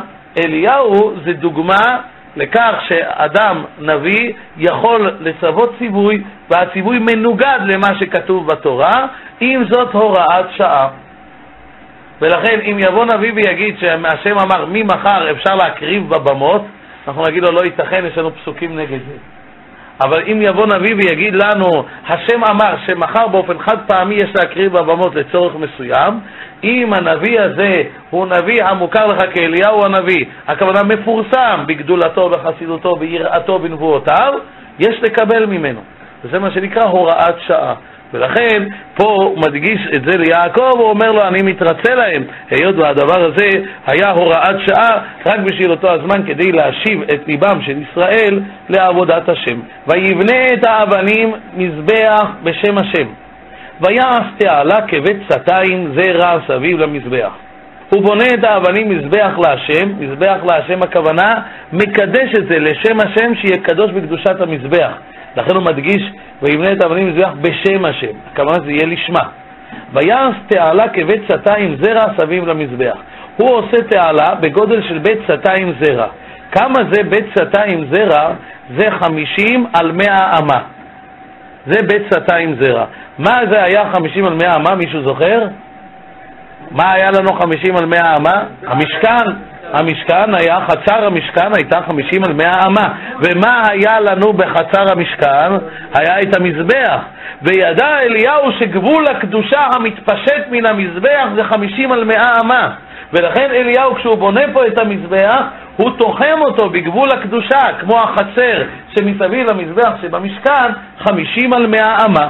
זה כבית סתיים זרע סביב למזבח. כמו שעושים מסביב למזבח שבמשכן, כך גם כן עשה כאן. ויערוך את העצים, וינתח את הפר, וישם על העצים. ויאמר, מילאו ארבעה חדים מים, ויצקו על העולה ועל העצים, ויאמר שנו, וישנו, ויאמר שלשו, וישלשו. וילכו המים סביב למזבח, וגם את התעלה, את התעלה מילא מים. אליהו רוצה להסיר כל ספק ורוצה להגדיל את הנס. ולכן הוא בא ואומר להם, מילאו ארבעה קדים מים ותצקו על העולה. קודם כל תשפכו מים על העולה, כי שפיכת המים על העולה הרי בוודאי מנוגדת לאש האמורה לרדת. ואם זה לא מספיק, על העצים, ואם לא מספיק, אומר פעמיים ושלוש, שנו וישנו, ויאמר שלשו וישלשו. דבר נוסף, הוא רוצה להראות להם, תראו, הרי המים היום זה מצרך נדיר ויקר ביותר. האנשים אין להם מה לשתות, כל כד מים היה נמכר בהון, והוא לוקח מים ושופך אותם בצורה חופשית. מי יכול לעשות דבר כזה? רק מי שיש לו ביטחון שאו-טו-טו יהיה כמויות אדירות של מים, שאף אחד לא יסתכל על המים האלה ששפכתי. אם באמת יש מחסור במים, והמים האלה יכול זה המים האחרונים שיש לנו לשתות, איך אתה הולך ושופך כזאת כמות גדולה על גבי המזבח מבלי לעשות חשבון? גם זה, בזה מפגין אליהו את גודל ביטחונו, תכף תרד כאן אש מן השמיים, כך שלא תהיה תלונה עליי בעניין הזה. מי זה שיוצק מים על העולה ועל העצים? אומרים חז"ל, היה זה אלישע. כי כתוב שם על אלישע אשר יצק מים על ידי אליהו. חז"ל אומרים שחלק מהנס היה יצק מים על ידי אליהו, אומרים חז"ל שנעשו אצבעותיו של אלישע כמעיינות הנובעים והיה זרמים של מים יוצאים מהם וזה אשר יצק מים. נעשה מים על ידו, נעשה נס במים על ידו של אלישע. ולכן, גם כן, אנחנו רואים שלאחר מכן, גם שם נעשה נס במים על ידי אלישע. שם בעניין הזה שהוא מיתק את המים, כפי שנגיע לזה בהמשך. והם ממלאים ארבעה קדים מים. למה הם ממלאים בדווקא ארבעה קדים מים? אז מבאר הרד"ק שאמר להם למלות שלושה פעמים ארבעה קדים. ביחד, כמה זה? 12. ולמה הוא אומר להם לתת את זה בכמה פעמים? השלושה פעמים זה כנגד השלושה אבות, שכנגדם הוא הרי התפלל. ועל ידי זה שהוא ייתן שלוש פעמים ארבע, אז זה בדיוק יתאים למספר של השנים עשר, כדי שעל ידי זה תושלם הכוונה שזה כנגד שבטי ישראל. ואז הוא אומר להם, מילאו ארבעה קדים מים. מסביר המלבים שכדי להוריד את השפע מהמקור העליון, אומר המלבים, כידוע, מקור השפע זה בארבע חיות שנושאות את המרכבה העליונה, ודרך שם עובר השפע. ולכן הוא מילא, אומר המלבים, ארבעה קדים כדי להביא את השפע מארבע כנפות הארץ העליונה, שזה נמצא בעולם האצילות, שזה העולם הגבוה ביותר, הגבוה ביותר שמתעסקים בו, יש עולמות יותר גבוהים, אבל הגבוה ביותר שמתעסקים בו זה עולם האצילות, כי זה העולם הראשון שנאצל ממנו יתברך מאחרי האדם קדמון. ולאחר מכן, משם הוא מוריד את השפע מארבע החיות אל אה, עולם הכיסא, ומשם הוא מוריד את זה אל עולם המלאכים, ויאמר שלשו, כדי להוריד מאותם ארבע חיות, אומר המלבין שראה יחזקאל, שהם במרכבה התחתונה, אל האופנים, שזה העולם השפל. במילים פשוטות, כל מה שהיה פה היה פה בכוונה עליונה להוריד את השפע מהמקור העליון שלו, כאן אל העולם הזה, וכדי להוריד את השפע, כמו שלמדנו בנפש החיים, צריכים להגיע אל מקורו. וכאשר השפע בא ממקורו, אז אנחנו יודעים שהשפע יגיע לכאן למטה. וילכו המים סביב למזבח וגם את התעלה מילא מים. גם את התעלה מילא מים כדי להבטיח שמשום צד לא ייתכן שתבוא האש, וזה חוץ ממה שהוא שם על גבי המזבח. ויהי בעלות המנחה, ויגש אליהו הנביא ויאמר, השם אלוהי אברהם, יצחק וישראל, היום יוודע כי אתה אלוהים בישראל, ואני עבדיך, ובדברך עשיתי את הדברים האלה, את כל הדברים האלה. אליהו הנביא פותח בתפילה. אומר לו, היום יוודע כי אתה אלוקים בישראל, שהנה עד עכשיו היו סבורים שהבעל מנהל אותם, והנה עכשיו ידעו שיש רק אלוקים. ובדברך עשיתי את כל הדברים האלה. מה זה בדברך עשיתי את כל הדברים האלה? אומרים חז"ל, שלא יבואו ויאמרו שמא אליהו עבר כאן איסור, כי הרי מה אליהו עושה מקריב בשעת איסור הבמות. אסור הרי להקריב בבמה, צריך להקריב במשכן, בבית המקדש, איך אתה עושה כדבר הזה? לכן בא אליהו ואומר, ריבונו של עולם, הם ידעו שבדברך עשיתי את כל הדברים האלה, בדיבורך עשיתי, דהיינו פירושו של דבר, אתה ציווית על זה. דבר נוסף, הוא בא ואומר, בדברך עשיתי הכוונה, אני רוצה, ריבונו של עולם, שידעו שכל מה שעשיתי לא נובע מכוחי, שלא יגידו, שמע, כנראה שעובדי הבעל הם לא מחשבים מספיק חזקים, אבל אליהו הוא רב מג, רב קוסם, מכשף רציני ביותר, הנה הוא הוריד, הוריד אש מהשמיים. אני לא רוצה שיחשבו כך, אני רוצה שלכולם יהיה ברור שזה בדברך עשיתי את זה, כדי שבסופו של דבר את הקרדיט למי ייתנו? לבורא עולם, שזה היה בעצם כל העניין. ענני השם ענני, וידעו העם הזה כי אתה השם האלוהים, ואתה הסיבות את ליבם אחורני. ואכן הוא בא ומבקש, ריבונו של עולם, אני מבקש, ענני השם ענני, כי עיקר העניין הוא שידעו העם הזה כי אתה השם האלוהים. שידעו שאתה השם האלוקים, האלוקים, לבדיך, אין, אין, אין עוד כוח בבריאה חוץ ממך. ולכן אני מבקש, ריבונו של עולם, ענני השם ענני. כופל את הבקשה. מהו כפל הבקשה? פשוטו של מקרא, תחזק דבר, חוזרים על דבר פעמיים. ענני השם ענני. ענני פעמיים כדי לחזק את העניין. כמו השם הוא האלוקים, השם הוא האלוקים. אבל חז"ל דרשו שאליהו הנביא ביקש כאן שתי בקשות. בקשה אחת, קבל השם את תפילתי באש שתרד מן השמיים. בקשה שנייה, אחרי שתרד האש והעם יאמינו, מה עוד צריך? גשם. הרי כל מה שעשינו, באנו לכאן, זה בשביל שירד גשם. מה יעזור אם יקבלו ותרד האש, אבל אחרי זה לא אצליח להביא גשם. אז אם יגידו, אז אם ככה בכלל, לא בגלל בורא עולם נעצר הגשם. יחזרו לבעל. לכן אני מבקש, ענני שתרד אש מן השמיים, ולאחר מכן תענה לי גם שירד גשם, ואז יהיה ברור לכולם הקשר, שהנה השם בחרון אפו הפסיק מאיתנו את הגשם, וכעת ששבנו בתשובה, הנה השם מוחל וסולח ומוריד לנו את הגשם. דרשה נוספת אומרים חז"ל, ענני השם ענני. ענני השם שתרד אש מן השמיים, וענני השם שלא יאמרו מעשה כשפים הוא. בקשה נוספת, תן בליבם שיקבלו את הרושם הנכון מהדברים, ולא יגידו חס ושלום, אולי אליהו עשה את זה על ידי כישוף. עוד דרשו חז"ל, ענני השם ענני ענני בזכותי, וענני בזכות תלמידיי. ופה רואים שהאדם צריך להיזהר שלא להזכיר רק את זכותו, אלא תמיד שמבקש, יבקש בזכותם של אחרים. וידעו העם הזה כי אתה השם האלוהים. מה הוא צריך? וידעו העם הזה, וידעו העם הזה שתמיד מכאן ואילך, כאשר אתה תשלח אותי ואני אוכיח אותם, כי אתה השם האלוהים, דהיינו אני אמרתי את זה בדברך, כמו שאמרתי קודם. אז כל מה שאומר בעתיד כדי להוכיח אותם, יקבלו את זה שזה מהשם האלוקים. ואתה הסיבות את ליבם אחורנית. מה זה ואתה הסיבות את ליבם אחורנית? מבאר הרלב"ג שכאשר הם רואים שהם מתפללים לבעל, והבעל עונה להם, כמו שמופיע בחז"ל, שהיו כל מיני דוגמאות שהיו מבקשים מן הבעל, והבעל היה עונה כביכול, כן? זה לא שהבעל עונה להם. הגמרא שואלת את זה, והגמרא אומרת, נו, אז היה צריך לרדת גשם, והם התפללו לבעל. אז השם לא יביא גשם בגלל שהם התפללו לבעל? השם יקלקל עולמו בגלל השוטים? אז יורד גשם, והם אומרים, אה, הנה בדיוק אתמול התפללנו לבעל וירד גשם. מכירים את הסיפור עם אותו אחד שבא לרב ואמר לו, איזה חזן, שהיו עליו כל מיני שמועות לא טובות בענייני צניעות. באו לרב, הרב אמר להוריד אותו ממשרתו. הוא בא לרב, אחרי זה אומר, הרב, איך, מה פתאום, למה הרב אה, מוריד אותי מהמשרה?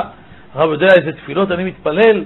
הרב זוכר לפני חצי שנה שהיה עצירת גשמים והתפללו, ואז אני עברתי לפני התיבה, וכשאני ביקשתי מוריד הגשם, אומר, אומר לו, תדע לך הרב, באותו זמן התחילו לרדת גשמים. איך, למה הרב מוריד אותי? אמר לו הרב, אני בכלל לא מתפלא, אנשים כמוך בעבר גם הביאו מבול. הוא בא ומבקש, ריבונו של עולם, אתה הסיבות את ליבם אחורנית. במה הסיבות את ליבם אחורנית? בזה שאתה נעתרת, כביכול, הורדת גשמים וכביכול היה נדמה שנעתרת לבעל. אז הם סברו לבוא ולומר, הנה, התפללנו לבעל, ירד גשם. אז כביכול אתה גרמת לזה שנוצר כאן שיבוש הדעת אצל אותם העובדים שחשבו שהבעל מסוגל להוריד גשם. אז לכן, כיוון שכביכול על ידך נוצר השיבוש הזה, אז עכשיו ריבונו של עולם, על ידי שאתה תשפיע הגשם שאני מתפלל אליך, על ידי זה עכשיו תיושר דעתם, והם יבינו שגשם יורד רק על ידי בורא עולם ולא על ידי הבעל. עוד הסבר, מה זה אתה הסיבות את ליבם אחורנית, הרס"ג מסביר שזה לא בלשון עבר, אלא זה כביכול בלשון עתיד. הוא אומר, אתה הסיבותה את ליבם שהיה אחורנית, עכשיו הסיבותה אותו לטובה. הסיבותה זה תסובב. אני מבקש שהסיבותה תסובב את ליבם שהיה אחורנית, שעכשיו יסתכל קדימה. וזה בעצם הרי תמיד העניין של קשה עורף. מה זה קשה עורף? הוא הולך לכיוון ההפוך. קוראים לו, הוא לא מסובב את הראש. למה? העורף שלו קשה, הוא מחובר, כמו יצוק. זה קשה עורף, לא מוזיז ימינה-שמאלה. הולך ראש בקיר, מה שנקרא. הולך נגד כיוון עם הראש בקיר. זה כמו שאתם מכירים, איזה אחד פעם נסע בכביש נגד התנועה. רואה כל מיני מכוניות נוסעות, סופרות לו, ומול... בדיוק הוא שומע ברדיו, תקנה בכביש זה וזה, יש מכונית שנוסעת נגד התנועה. זה מכונית, מכונית אחת, אומר, יש פה עשרות מכוניות. אחת יש פה שנוסעת נגד התנועה. אז הוא אומר, אני רוצה שידעו שבעצם הטעות היא שלהם, הם, הם הסיבות, הם שליבם אחורנית, עכשיו ידעו שהם אלה שטעו, שתכוון כעת, תסובב את ליבם, שליבם יהיה בצורה ישרה, שיאמינו בהשם. ועוד הסבר, מה זה אתה הסיבות את ליבם? כביכול, ריבונו של עולם, היה לך לסובב את ליבם. אתה הסיבות את ליבם אחורנית. כביכול, יש פה טענה על בורא עולם, למה לא סובבת את ליבם? אבל את הפירוש הזה הרד"ק שולל. הוא אומר, לא ייתכן לפרשו, כי יש בחירה חופשית. אז מה אתה רוצה, שהשם יסובב ליבם להאמין בו? אומר לכם, אי אפשר לבוא ולהסביר, אתה הסיבות את ליבם אחורנית, בזה שלא נתת להם להאמין בך, או שינית את ליבם, הכל בידי שמיים, חוץ מיראת שמיים. הרמב"ם מסביר, מה זה אתה הסיבות את ליבם אחורנית? אומר הרמב"ם כמשמעו, מנעת מהם את התשובה לרוב פשעם, כדי שיקבלו את עונשם.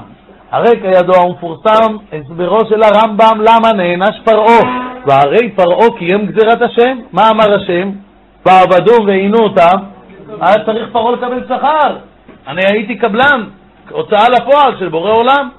למה באמת הוא נענש? הרבה טעמים יש.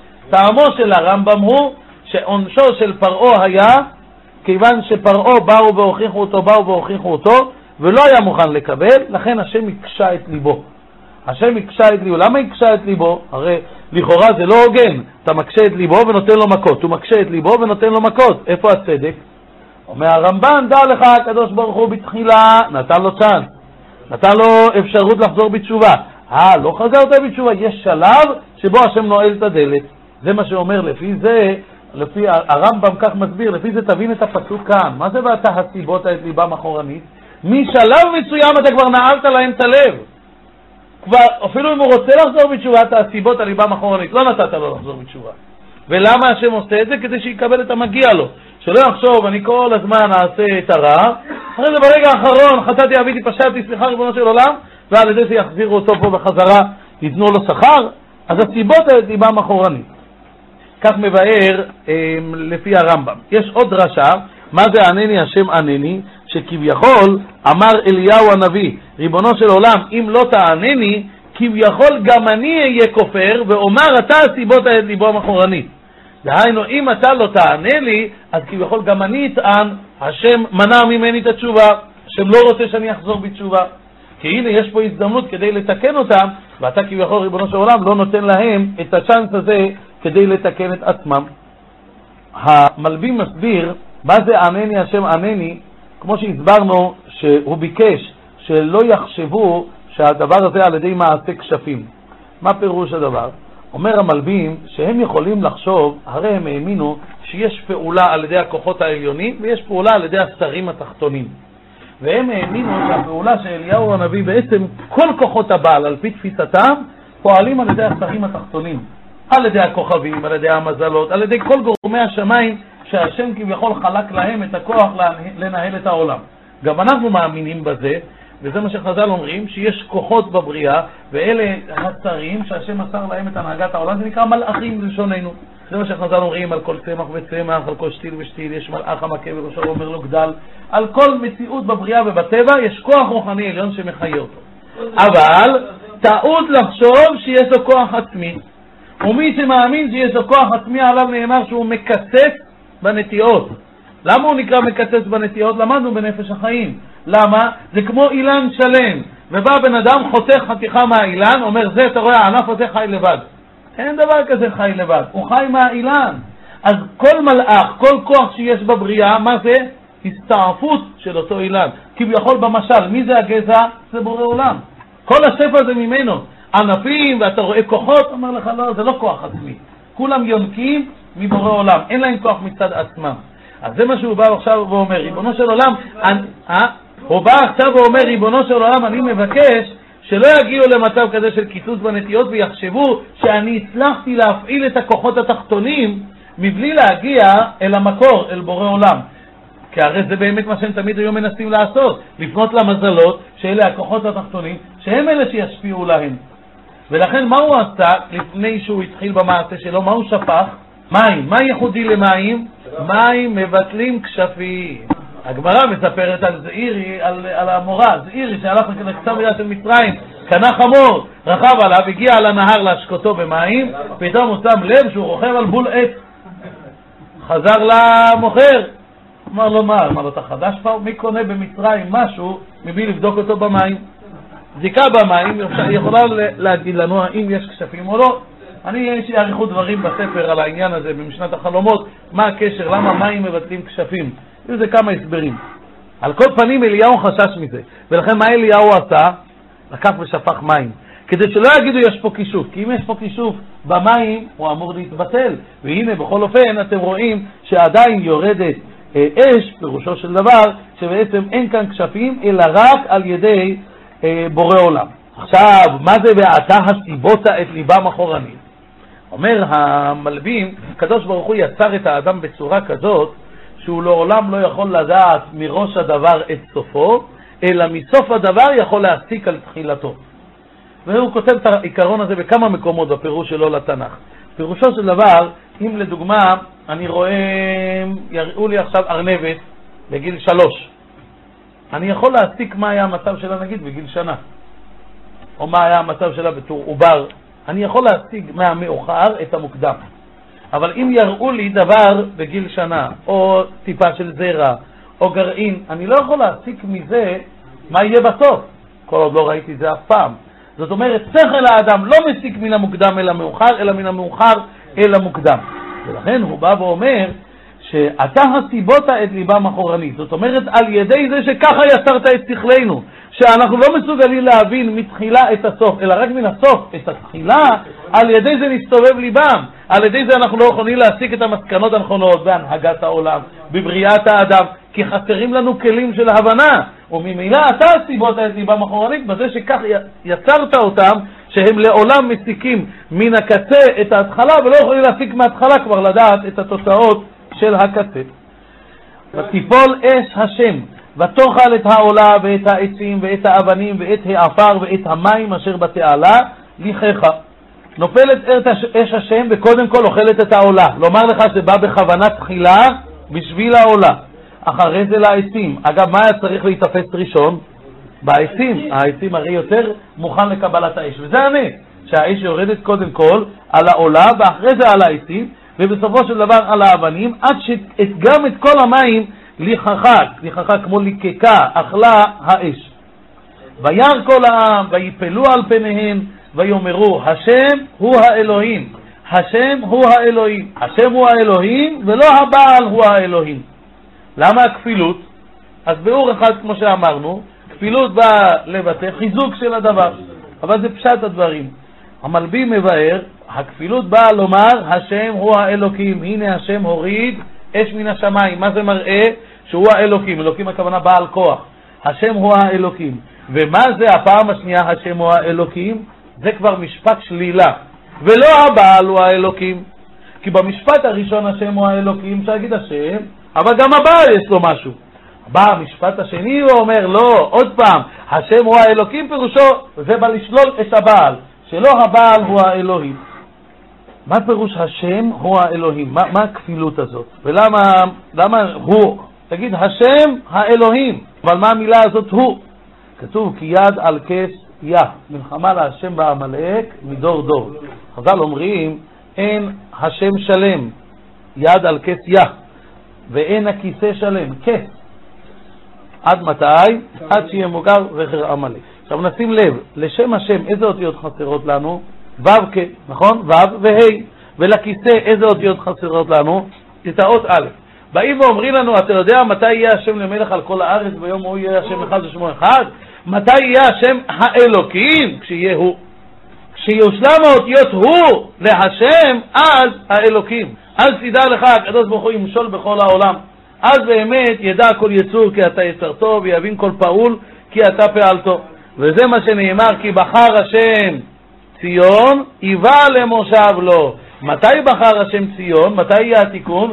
כשיגיעו היווה, האותיות היווה יתחברו להשם, ולמושב, לכיסא, יתחברו אותיות היווה, האלף של הכיסא והוו ה' של שם השם, על ידי זה יתגלה מלכותו יתברך בעולם.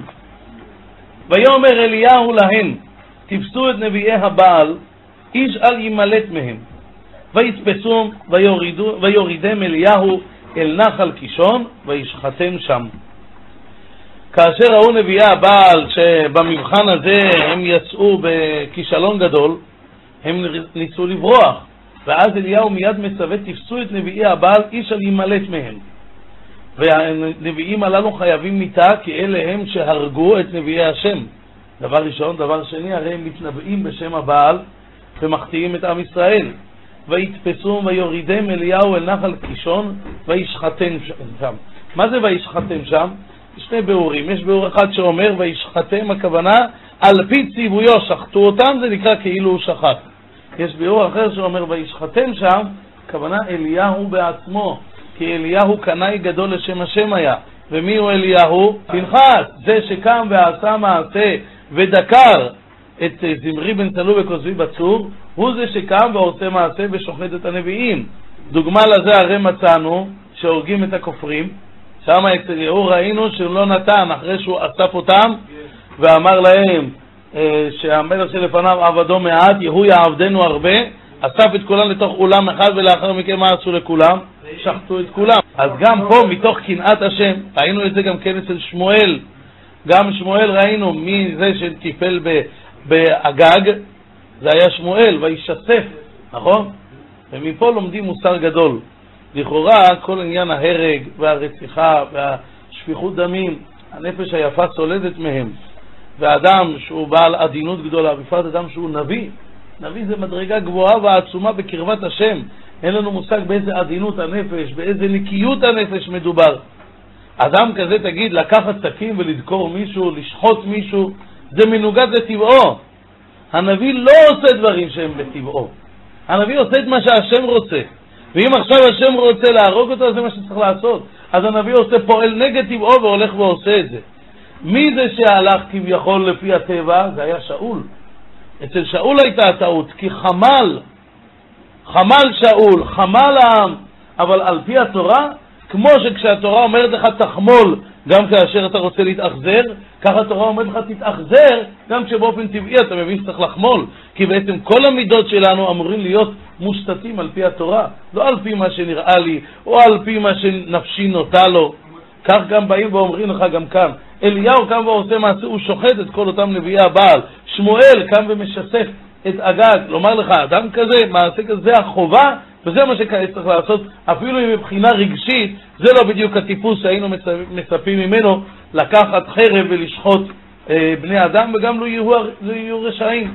אומרים לך, כיוון שמדובר בציווי השם, ברצון השם, אז בן אדם לא אמור לפעול לפי טבעו, אלא לפי רצונו יתברך.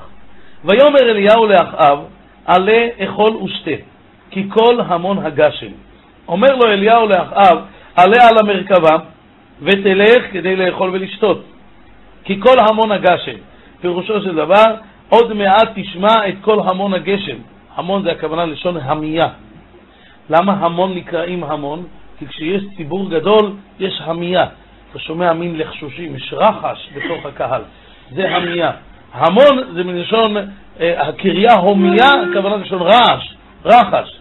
אומר לו, כל המון הגשם, עוד מעט אתה תשמע את הגשם. אליהו ברוב ביטחונו בהשם יתברך, היה ברור לו שהגשם כבר ממש, מה שנקרא, כבר נמצא בקצה המרזבין, כבר אוטוטו כבר צריך להגיע. ולכן הוא אומר לו, תעלה, אכול ושתו. מה זה עלה? עלה פירושו עלה למרכבה, מכיוון שהרי איפה הם נמצאים כעת? בהר הכרמל, הר הכרמל הוא מקום גבוה. אז מה פירוש עלה?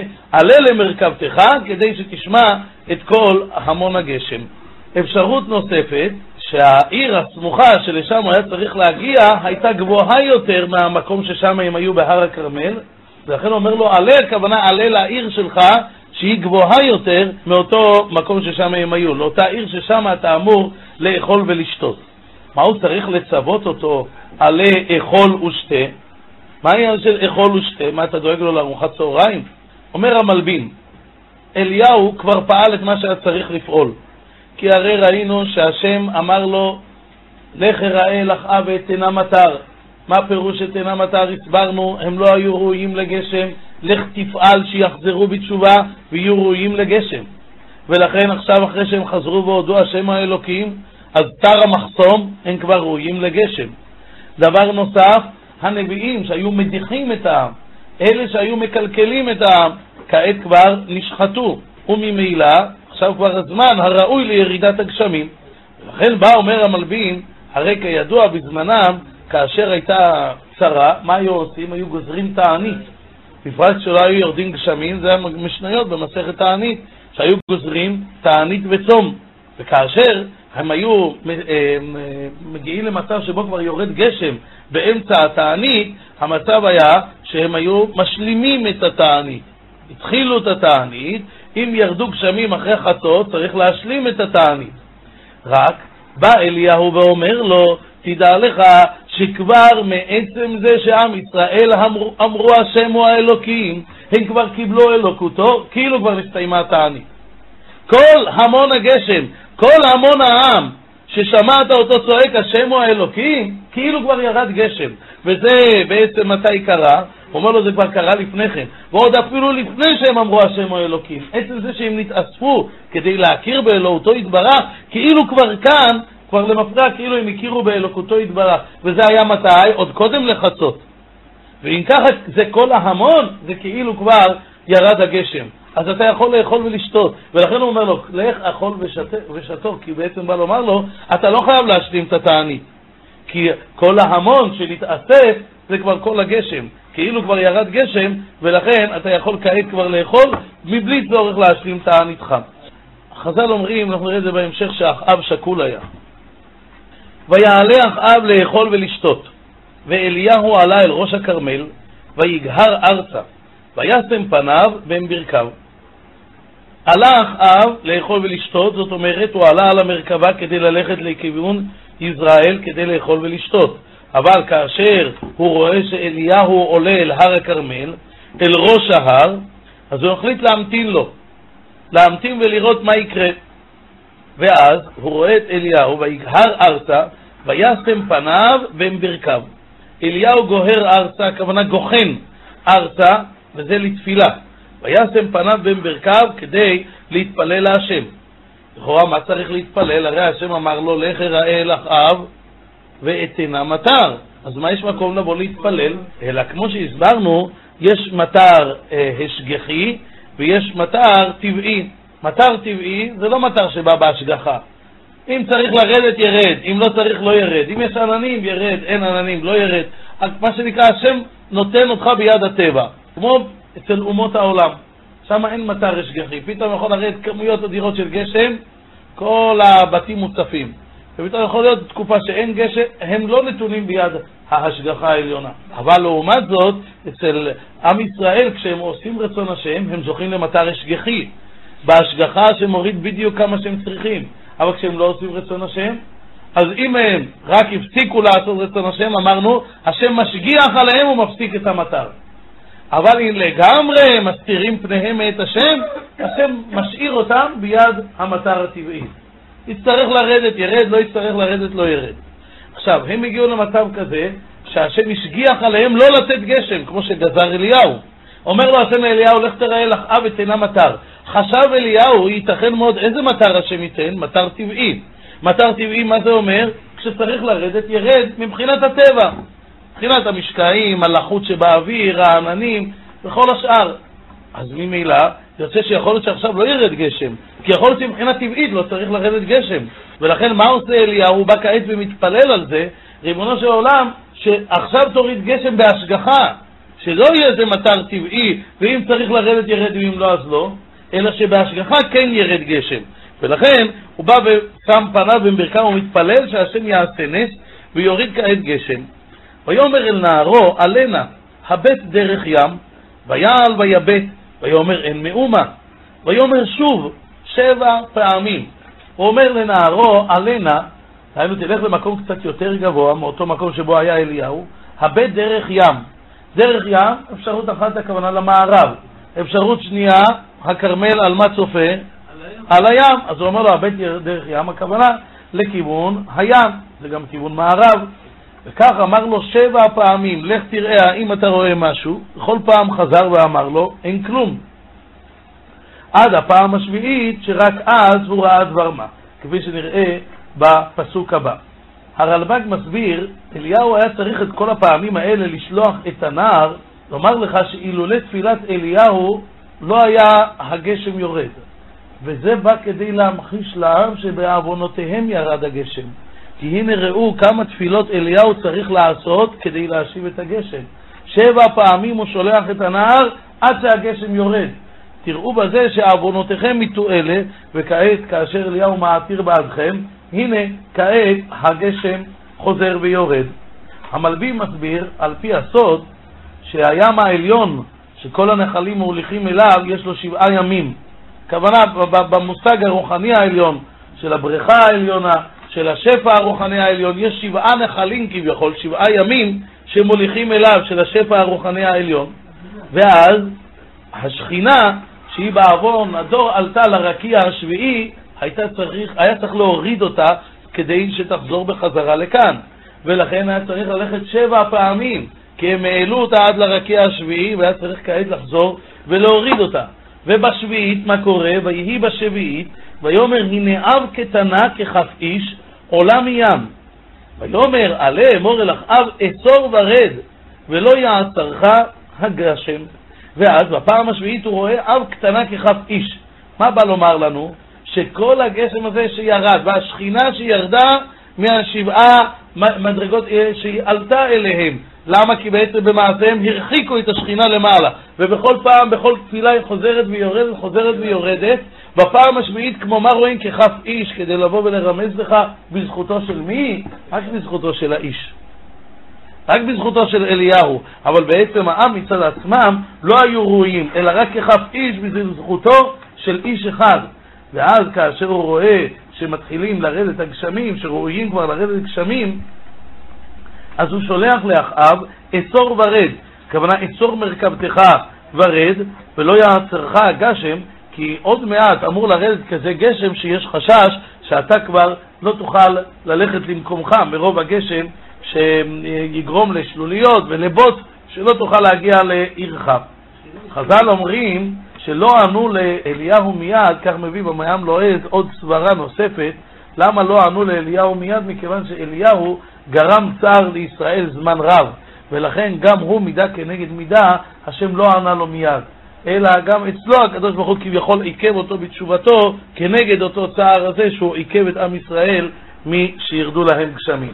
ויהי עד כה ועד כה, והשמיים יתקדרו עבים ורוח, ויהי גשם גדול, וירכב אחאב, וילך יזרעאלה. עד כה ועד כה הכוונה תוך כדי שהלך השליח ובתוך כדי שאסר את המרכבה, ואז השמיים התקדרו. התקדרו הכוונה מלשון חשכו, כמו שחרו פניהם, שולי קדרה. קדרה זה סיר שהיו שמים אותו על גחלים, למטה הוא היה שחור מרוב פיח. אז כך גם פה השמיים הושחרו מרוב עננים. משתמע מכאן שאחאב לא מיד ירד, אלא ויהי עד כה ועד כה, אחרי והשמיים התקדרו אבים ברוח, ויהי גשם גדול, וירכב אחאב. זאת אומרת, אחאב, מה שנקרא, לא הולך עד שהוא לא רואה את הדברים קורים בפועל. עד שזה לא ממש יורד, אחאב לא הולך.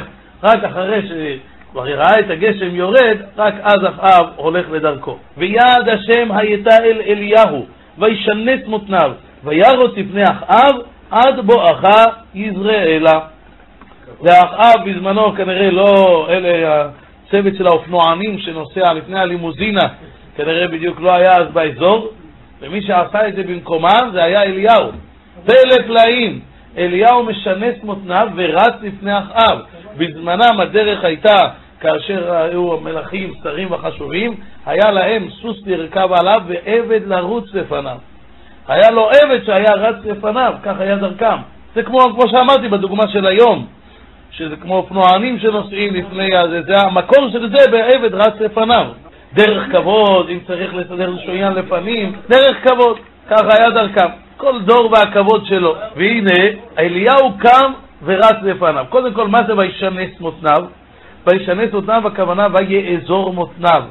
אחד מהסימנים, סימני ההיכר של אליהו, אם מישהו פעם יראה וירצה לדעת אם מישהו ראה זה אליהו, ישים לב, יש אזור אור למותניו, זה אליהו. אם לא, אז בוקר טוב אליהו, לא ראית זה, זה סתם מלאך חבלה. אגב, גם יכול להיות שנדמה לו כאליהו כמתור מלאך חבלה, אני מביא בספר כזה מעשה. לכן גם, גם אם יש לו את הסימנים, גם מזה לא להתרגש. על כל פנים, כתוב אזור אור למותניו. חגורה, אזור, חגורה אהבה, אור למותניו. למה באמת הוא קשר את מותניו? אז מסבירים כיוון שהוא רצה לרוץ, ובדרכם הייתה, לפני שבן אדם רץ, היה חוגר את מותניו כדי לתפוס את האיברים הפנימיים. האיברים הפנימיים שמרוב ריצה לא, לא תהיה תנודה בהם, לא תהיה תנועה, אז היו כביכול קושרים אותם, ועל ידי זה יכל לרוץ מבלי שיארע לו נזק. חז"ל לומדים מכאן, לעולם תהא אימת מלכות עליך, שהרי אליהו שינס מותנה ורץ לפני אחאב. למה? משום אימת המלכות. ולמה באמת? מה היה בדיוק העניין שלו לרוץ לפני אחאב? הסביר המלבים שמאז שראה אליהו הנביא שאחאב נוטה ליבו אליו, והנה הוא רואה שכעת אחאב מסכים לכך שהוא יהרוג את כל נביאי הבעל למול פניו. מול פני אחאב הוא הורג את כל הנביאים, ואחאב שותק, זאת אומרת יש פה גושפנקה. והנה הוא רואה שאחאב היה באותו יום בתענית, כמו שהסברנו. והנה הוא רואה שאחאב הגיע לאותו מעמד, והוא רואה כיצד הקדוש ברוך הוא הוא זה שמוריד את הגשם, היה בטוח אליהו הנביא, פה עומד לחול שינוי. פה המצב עומד להשתנות, וכמו שאמרנו, אחאב לא רשע מוחלט היה, אלא אחאב שקול היה. ולכן, כיוון שכך, אמר אליהו, הנה ההזדמנות לעשות ליבו לטוב. ולכן אליהו לא עשה חשבונות של כבוד, אלא אליהו רץ לפניו, למה? כדי לקרב אותו לעבודת השם, כי היה בטוח שהנה עכשיו כאשר אני אראה לו שאני בא ועושה לו משהו לנחת רוח, על ידי זה עוד יותר זה יקרב אותו כדי להתחיל להאמין בהשם ולשנות את כל מה שהיה עד היום. כפי שאנחנו יודעים זו הייתה אשליה, אבל על כל פנים מפה רואים איזו השתדלות עשה אליהו כדי לקרב את אחאב. המעם לועז מבין שהסיבה שאליהו רץ לפניו זה מכיוון שבכל מקום שאליהו רץ הייתה מטריה, מטריה מעליו. דהיינו, מקום שאליהו רץ לא ירד גשם. בכל מקום שהגיע לא ירד גשם, ולכן אליהו רץ לפניו כדי שהגשם לא יפגע במלך.